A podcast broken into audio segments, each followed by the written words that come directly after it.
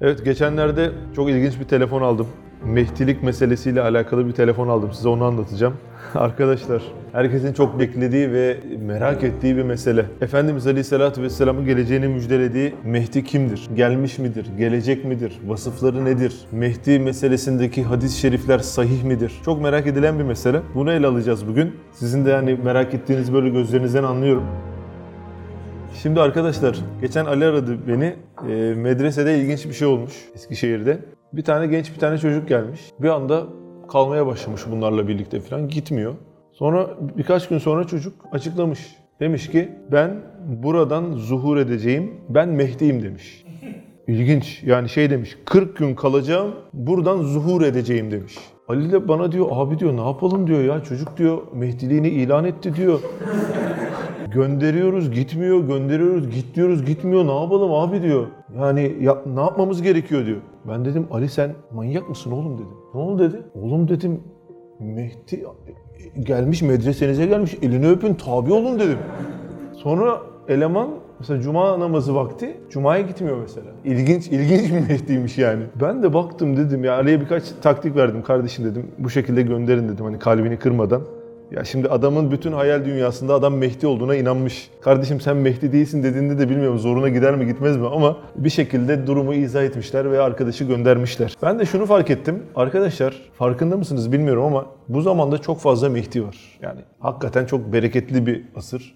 Her tarafta Hazreti İsa olduğunu iddia eden insanlar, her tarafta Mehdi olduğunu iddia eden insanlar var. Yani beklenilen birisinin elbisesine girmek tabi herkesin istediği bir şey. Yani Efendimiz Aleyhisselatü Vesselam Mehdi'yi övmüş, övmüş, övmüş, övmüş, övmüş. Sen de çıkıyorsun ben oyum diyerek bütün o senalara ve övgülere mazhar olarak insanları arkana almak istiyorsun. Neden bu asır bu kadar bereketli, neden bu asırda bu kadar çok Mehdi var onu anlatacağım size. Ama öncelikle Mehdi kelimesini belki bilmeyenleriniz varsa doğru yolda olan, insanları doğru yola ileten manasına geliyor.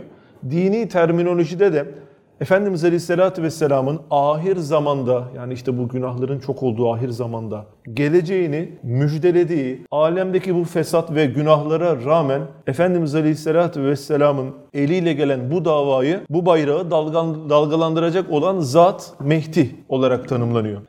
Yani bir kurtarıcı Mehdi Aleyhisselam gelecek. Bu kurtarıcı ile birlikte alemi İslam'ın bir dirilişi olacak ve bütün bu e, fitnelerin önünün kesilmesi konusunda çok büyük bir adım atılmış olacak. Herkesin böyle beklediği bir şey. Ümmeti Muhammed şu anda gerçekten çok zor günler yaşıyor ve bir çıkış istiyoruz, bir düzeliş istiyoruz. O yüzden Mehdi ile ilgili çok ciddi bir beklenti var. Acaba geldi mi, gelecek mi? Geldiyse insan ne istiyor? Tabi olmak istiyor değil mi? Yani Efendimiz Aleyhisselatü Vesselam'ın bu kadar övdüğü bir zat. Peki sahih hadisler var mı? Evet var. Mesela birkaç tanesini sizinle paylaşayım. Bir de şunu söyleyeyim. Mehdi meselesi akideye dahil değil. Yani birisi Mehdiliğini ilan etti. Gerçekten de Mehdi. Sen de onun Mehdiliğine inanmadın. Ne oldu? Dinden mi çıktın? Hayır. Sadece onun feyzinden istifade edememiş oldun. Bir gün Af bin Malik'e Allah Resulü aleyhissalatü vesselam diyor ki çok karanlıklı ve şiddetli bir kısım fitneler gelir. Derken fitneler birbirini takip eder. O kadar ki bu ehli beytimden Mehdi denilen bir zat çıkıncaya kadar devam eder. Sen ona ulaştığında tabi ol ki hidayette olanlardan olasın buyuruyor Efendimiz Aleyhisselatü Vesselam. Başka bir hadis Ebu Saidül Hudri rivayet ediyor. Resulullah'tan sonra önemli bir olayın meydana gelmesinden korktuk ve bunu Resulullah'a sorduk Aleyhisselatü Vesselam. O da Hazreti Mehdi'yi müjdeledi. Büyük bir olay çıkmasından korkuyorlar. Efendimiz nasıl cevap veriyor? Mehdi'nin çıkacağından bahsediyor. Başka bir hadis. Sizden kim o güne yetişirse karlar üzerinde emekleyerek de olsa ona katılsın. Mehdi Aleyhisselam'dan bahsediyor. Evet arkadaşlar neden bu kadar çok Mehdi var? Neden bu asır bu kadar bereketli? Burada şimdi mesela içinizde böyle şey var mı? Yani yarın öbür gün böyle Mehdi olabilirim böyle bir şey hisseden var mı? Yok değil mi? Herkes ne olduğunu biliyor. Ee, Mehdi'nin ne demek olduğunu biliyor. Kendisinin ne olduğunu tanıyor. Ama senin benim gibi insanlar belli bir yaşa geldiği zaman bak senin kıldığın kadar namaz kılan hatta cuma namazını bile kılmayan adamlar belli bir yaşa ve belli bir yere gelince Mehdiliklerini ilan ediyorlar. Neden bu kadar bereketli bir asırda yaşıyoruz? Arkadaşlar öncelikle kafa tam yerinde değil. Bunların e, Mehdi ilan, kendilerini Mehdi ilan etmesiyle ilgili çok vaka var. E, bu normal. Adamın zaten kafası yerinde değil. Allahu alem adam mesul de değil. Ama onlara tabi olanlar mecnun değilse, aklı başında insanlarsa tabii ki onun Mehdi olmadığını anlamaları lazım. Adam Mehdiliğini ilan ediyor ve ben Hazreti İsa'yım diyor. Adam mecnun. Kafası yerinde değil. O yüzden onun için çok bir sıkıntı olmayabilir. Bazen de şöyle oluyor arkadaşlar. Biz deli deyince böyle yani tam böyle delirmiş adamı düşünüyoruz. Hal ve hareketleriyle böyle deli, deli olduğu belli olan birisini hayal ediyoruz. Ama bazen insanlar akıllı gözüken deliler vardır. Bilmiyorum hiç denk geldiniz mi? Yani adam böyle mantıklı konuşabiliyor ama akli muhakemesi yerinde değil. Bu gibi durumlarda da insanlar aldanabiliyor ve arkalarından gidebiliyorlar. Mesela bununla ilgili 40. hocanın hatıratında çok enteresan bir e, yer denk geldi. Okuyorum size hatırayı aynen. 1960'lı yıllardı. Her halinden meczup olduğu anlaşılan bir zat üst üste iki gün gelip akşam namazını medresemizde kıldı. Fakat tesbihata durmadan çıkıp gitti. Arkadaşlarına o zatın kim olduğunu sordum. Arkadaşlara o zatın kim olduğunu sordum. Tanımadıklarını ve ilk defa gördüklerini söylediler. Aynı kişi üçüncü gün akşam namazına yakın yine medreseye geldi. Ve bana Malatya'dan geldiğini, mürşidinin fevkalade bir makama sahip olduğunu söyledi. Ben de kendisine senin mürşidin kutup mu diye sordum. Çok yüksek bir makam evliyalıkta. Hayır dedi. Peki Gavs mı dedim. Yine hayır diye cevap verdi. O halde senin mürşidin Mehdi'dir dedim. Hayır ondan da ileri deyince ben de ümmeti Muhammed içinde Mehdiyet'ten daha ileri bir makam bilmiyorum. Mürşidinin makamını söyle de bilelim dedim. Bunun üzerine bunu sana bir sır olarak söylüyorum. Benim mürşidim Hazreti İsa'dır dedi. Ahir zamanda biliyorsunuz Hazreti İsa Aleyhisselam'ın geleceğine dair hadis de var. Hatta Efendimiz Aleyhisselatü Vesselam şöyle buyuruyor. Ahir zamanda İsa gelecek, şer'imle amel edecek, şeriatımla amel edecek diye. Birçok hadis var. Neyse ben hiçbir şey söylemedim. Akşam namazında Osman Demirci Hoca, Hacı İshak, Hacı Musa, Mehmet Şercil abiyi geldiler. Namazdan sonra misafiri onlarla tanıştırdım. Ve bana söylediklerini onlara da anlatmasını istedim. Onlar meseleyi öğrenince hayrette kaldılar. Ve benim ona ne cevap vereceğimi merak etmeye başladılar. Ben kendisine dedim ki benim şimdiye kadar sana ne zararım dokundu? Çok ilginç bir şey söylüyor 40. Hoca. Benden ne kötülük gördün? Adam bir daha hayret etti. Ve estağfurullah hocam senden ne kötülük görebilirim ki dedi. O halde niye benim imanımı tehlikeye atmaya çalışıyorsun dedim. Şimdi şer'an Hazreti İsa olmayan birisine Hazreti İsa demek tehlikeli bir şey. Adam peygamber değil ama sen onun peygamber olduğunu söylüyorsun. Yani her, her ne kadar Hazreti İsa Aleyhisselam geldiği zaman yeni bir şey, yeni bir dinle gelmeyecek. Efendimiz Aleyhisselatü Vesselam'a tabi olacaksa da yine de Hazreti İsa olmayan birisine bu İsa'dır demek adamın imanını biraz tehlikeye sokabilir. O halde niye benim imanımı tehlikeye atmaya çalışıyorsun dedim. Adam iyice şaşırdı. Bu kez kendisine şunu sordum. Mürşidinin annesini, babasını tanıyor musun? Elbette tanıyorum dedi. Çocuğu da var mı? Üç oğlu var diye cevap verdi. Peki hiç düşünmedin mi? Hazreti İsa'nın annesi Hazreti Meryem'di. Babası yoktu. Babasız dünyaya gelmişti Hazreti İsa. Kendisi hiç evlenmemişti. Dolayısıyla çocuğu da yoktu. Bu hakikatler ortadayken sen nasıl olur da mürşidine maazallah Hazreti İsa diyebiliyorsun? Bu ne acı bir iddia. Nasıl bir safsata. Adam benim bu konuşmamdan çok mahcup oldu ve hemen tövbe etti. Daha sonra kendisine mürşidin kendisi mi Hazreti İsa olduğunu söylüyor diye sordum. Hayır dedi. Kendisi katiyen kabul etmiyor. Yalnız arkadaşlarımızdan birisi, şimdi dikkat edin, arkadaşlarımızdan birisi rüyasında onun Hazreti İsa olarak görmüş dedi. Bu kez ona peki hiç rüya ile amel edilir mi? Hem de biraz önce söylediğim hakikatler ortadayken dedim. Şeytanın bir rüya ile bu kadar insanı nasıl ifade ettiğine, kandırdığına, hakikatleri nasıl gizlediğine hepimiz hayret ettik. Evet, sonra da diyor ki zaman zaman kendisini e, yahut mürşidini Hazreti İsa veya Mehdi olduğunu iddia edenler oldu ve bundan sonra da hep olacaktır diye bitiriyor. Anladınız mı bu asır neden bu kadar bereketli Recep? Çünkü görmüş olduğu rüyalara itimat ediyorlar. Peki bir soru soruyorum beyler. Şeytan rüyalarımıza müdahale edebilir mi? Edebilir değil mi? Efendimiz Aleyhisselatü Vesselam'ın kılığına giremez ama şeytan senin, benim veya başka mübarek zatların kılığına girebilir. İşte insanların Mehdi olması da böyle oluyor. Birçoğu rüyada bunu alıyor. Tamam peygamberlerin rüyası vahiy olarak kabul edilir. İbrahim Aleyhisselam'ın İsmail Aleyhisselam'ı kurban etme girişimi de aslında bir rüyayladır. Onların rüyalarına itimat edilebilir. Ama ehli hakikat, eğer peygamber değilseniz, ehli hakikat ne diyor? Rüyayla amel edilmez. Edersen ne olur? Şeytan rüyalara müdahil olabildiği için seni çok yanlış şeylere inandırabilir. Belki 100 tane doğru söyler, arada bir tane yalan yanlış sıkıştırır. Ve en tehlikeli yalan hangisiydi beyler? 100 tane doğrunun arasına sıkıştırılan yalan. Yani doğru, doğru, doğru, doğru, doğru, doğru, doğru, doğru, doğru, doğru, yalan, doğru, doğru, doğru, doğru. O arada kaynayabiliyor. İşte şeytan da rüyanda sana bir takım doğru şeyler gösterebilir, seni doğru yönlendirebilir. Rüyaların tık tık tık tık çıkabilir. Mesela Efendimiz Aleyhisselatü Vesselam'ın vahyin başlangıcında görmüş olduğu rüyalar Ertesi gün aynen yaşanıyordu. Rüyada Efendimiz Aleyhisselatü Vesselam bir şey görüyor. Ertesi gün yaşıyor. Görüyor, yaşıyor, görüyor, yaşıyor.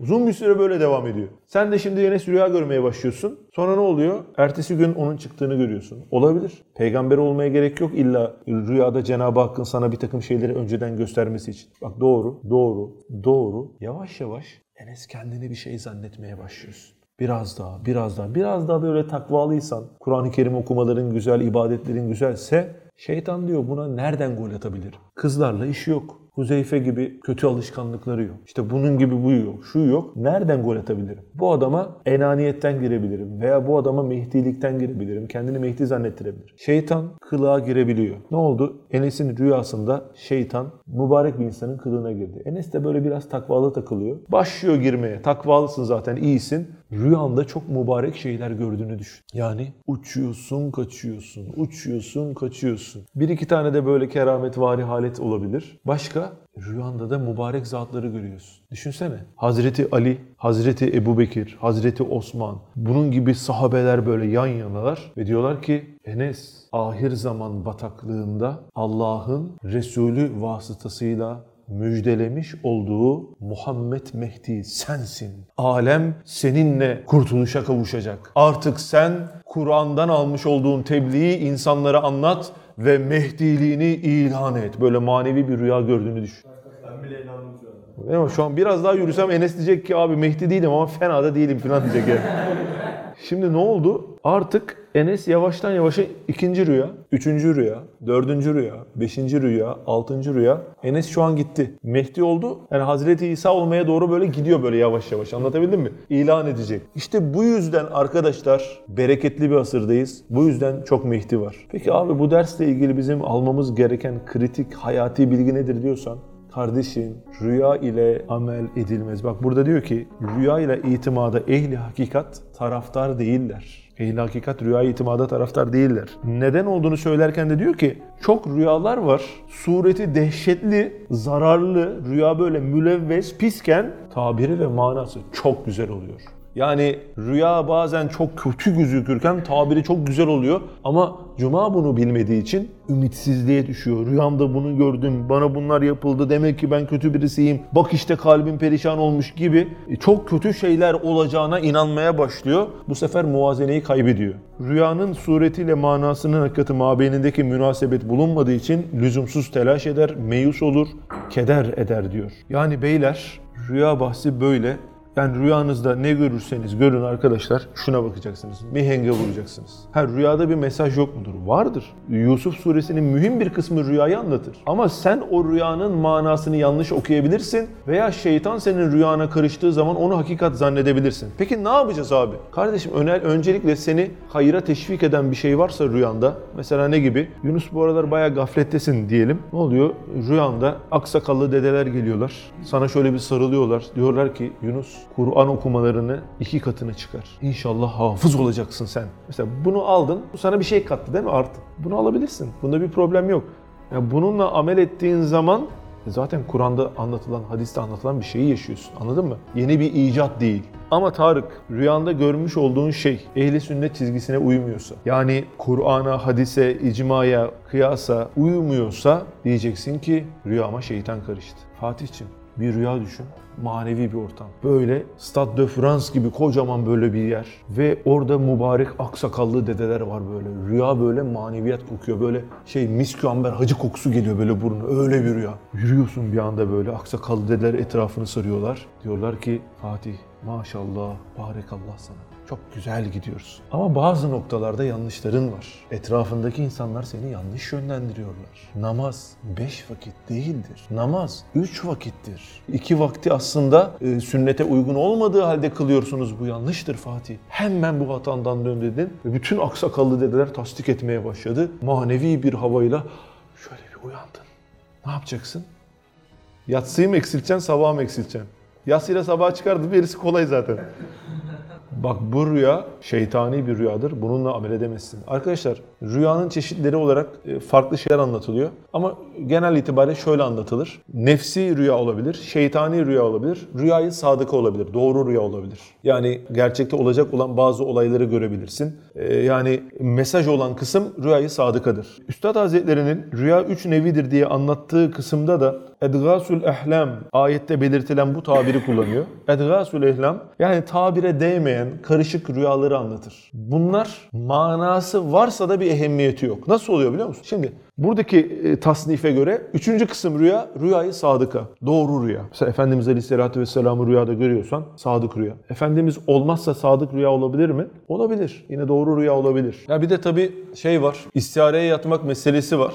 Arkadaşlar öncelikle e, bir meselede araya, arada kaldığımızda önce ne yaparız? İstişare ederiz. Ehil olan insanlarla bunu konuşuruz. Tabii ki istihareye de yatılabilir. İstihareye yatmak sünnettir. Ama şuna dikkat etmek lazım. İstiharede çıkan sonuç eğer İslam'a uymayan bir şeyse tabii ki uygulamayacaksın. İstihareden çıkan sonuca göre de hareket etmek zorunda değilsin. Anlatabildim mi? İstiharede bir sonuç çıktı. E buna uymazsam günah mı? Hayır. İstihareyle amel etmek zorunda değilsin. Ama hani kalbin bir tarafa doğru meyil eder. Yani sana bir yol gösterebilir istihare. Ama çıkan sonuç ehli sünnet çizgisine uygun değilse, haram helal noktasında sıkıntılıysa istihareye göre amel edemezsin. Zaten haram helal gibi bir mevzuda istihareye yatamaz. Atıyorum içki müptelasın Yasin. Bırakamıyorsun. İçki içeyim mi içmeyeyim mi diye istihareye yatamazsın anladın mı? Haram yani. Şimdi bu mevzuda da yani Mehdi meselesi evet çok merak edilisi ve öğrenilmesi gereken bir mesele.